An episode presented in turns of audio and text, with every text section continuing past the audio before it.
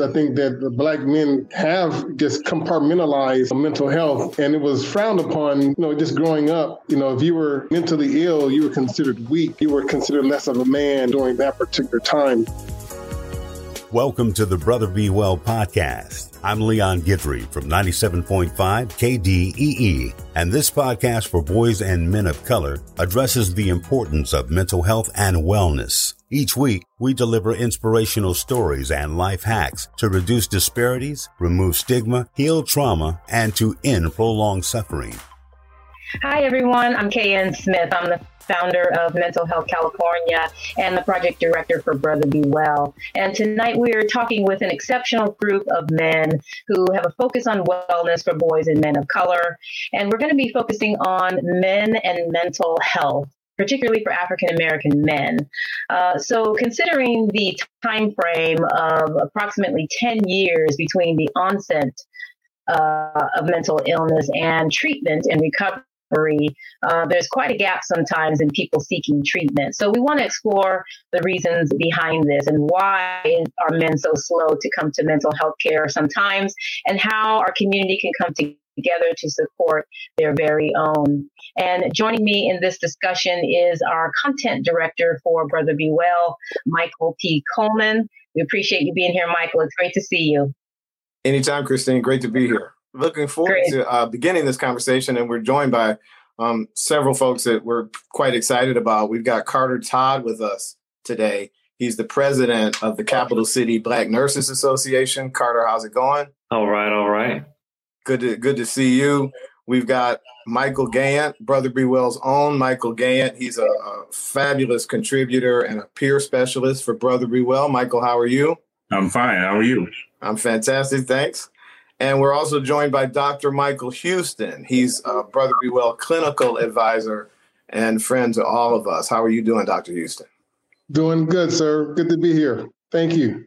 Really looking forward to the talk. I know everyone's busy, so we'll be respectful of your time, but we've got a, a few questions that we want to unpack tonight. And as we get started, I think I want to look back just a little bit.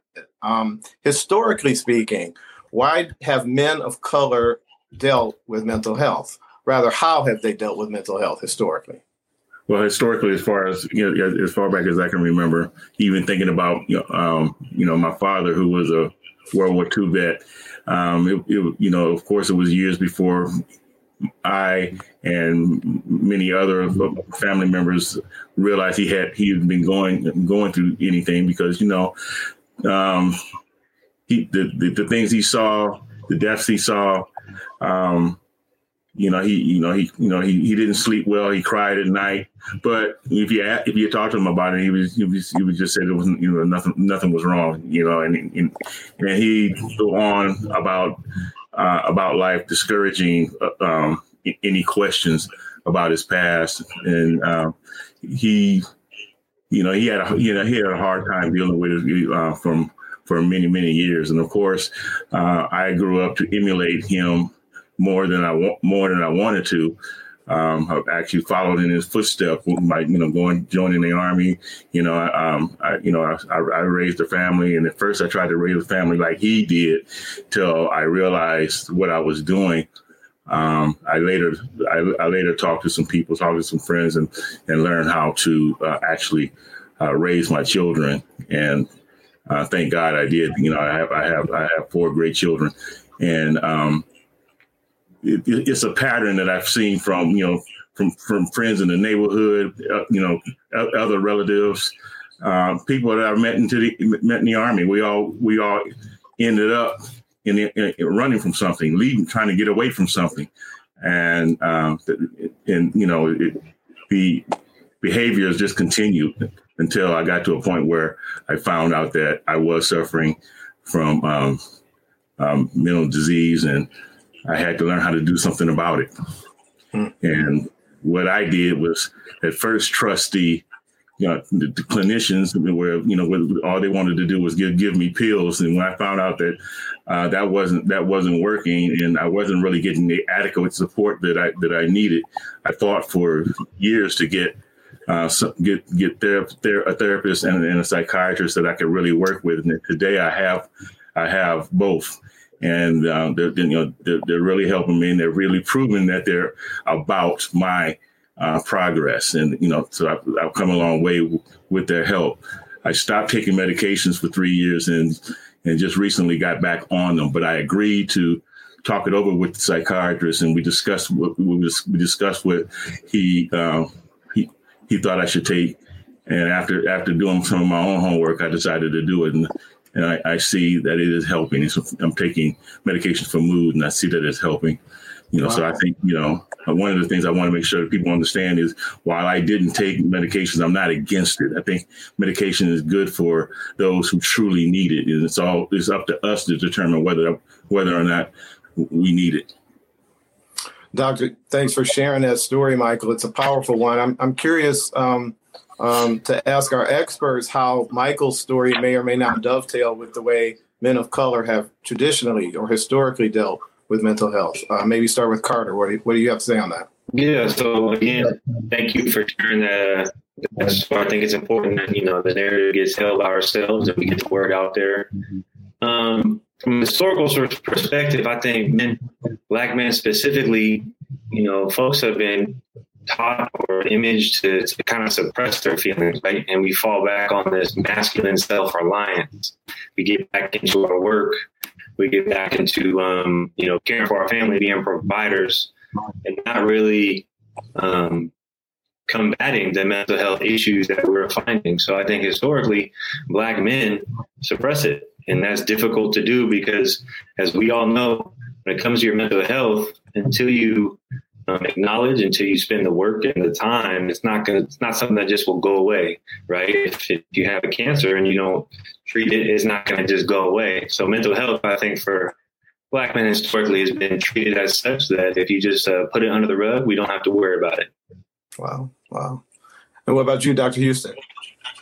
Yeah, I, you know, I, I, I mimic the same sentiments. I think that the black men have just compartmentalized, you know, mental health. And it was frowned upon, you know, just growing up, where you know if you were you know mentally ill, you were considered weak, or you know you were considered less of a man, and and then at that particular time you were looked upon as you know weird or somebody that was strange and you were ostracized even the more so during that particular time. Whereas now i think that that the image has changed. And i think that black men specifically have basically taken the position to taking care of their kids. I think that the research shows, even with uh, men of color taking care of their kids, even the more so, and giving back to their kids what they didn't receive.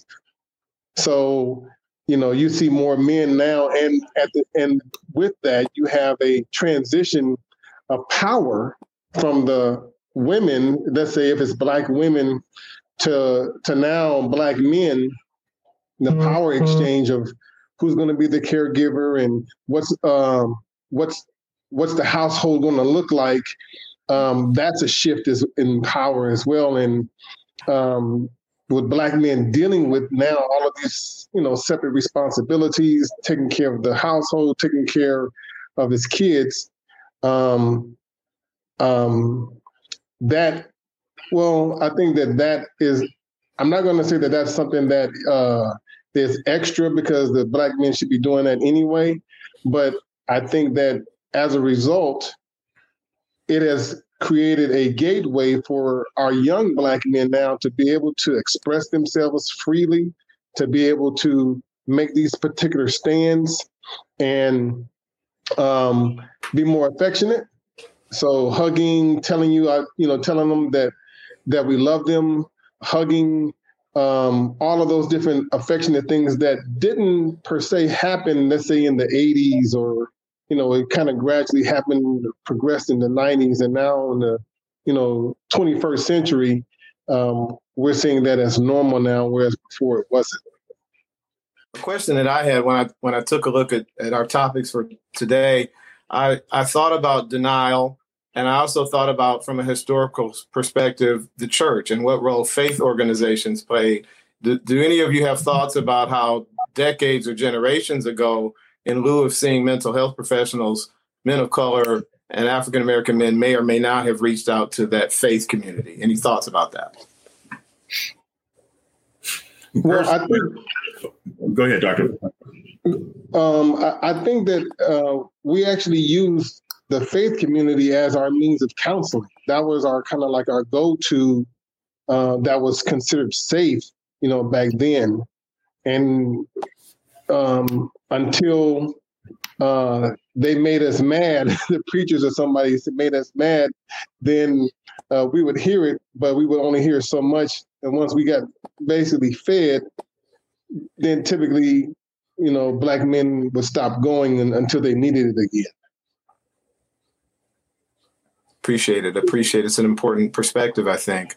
Um, another question, and and um, Christine mentioned this when she opened up for us. I, I learned of this fairly recently. The average ten year period of time that exists between the onset of mental health issues and conditions and that individual seeking treatment it persi- it persists it's real. And and for some reason men of color seem to be a little bit in denial about that. Can you share what that's about? What what is what is that about? Why is that that we don't seem to be able to embrace that reality and then close that gap a little bit? Maybe uh, i think that's because um, i think that's because life is hard for black men right? The everyday struggle being a black man in america is not an easy one.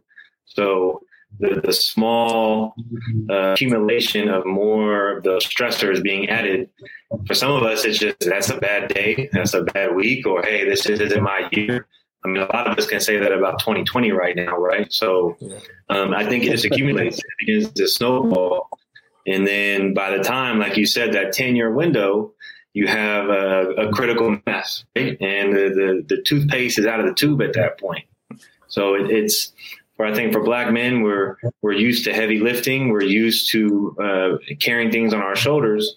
And it's, it's an unfortunate phenomenon that we don't look at the mirror enough or early enough in this instance to really uh, try to dive in and see what's going on and why we might be feeling different. Why it's not just a bad day or a bad week.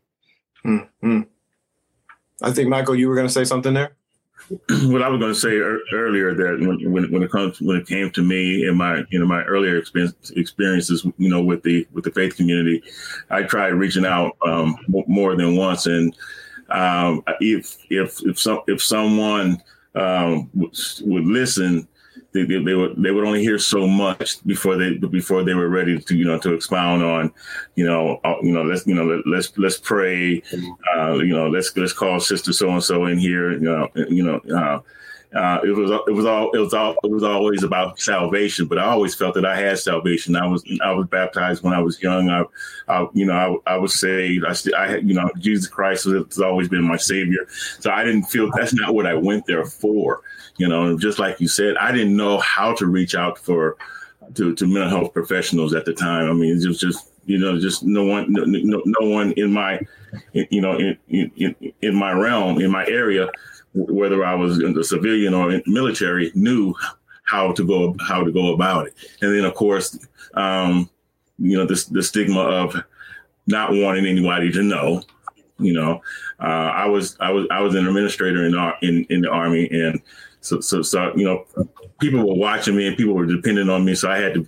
I, I felt that I had to be careful not to not to let on because it, it, it might affect my career.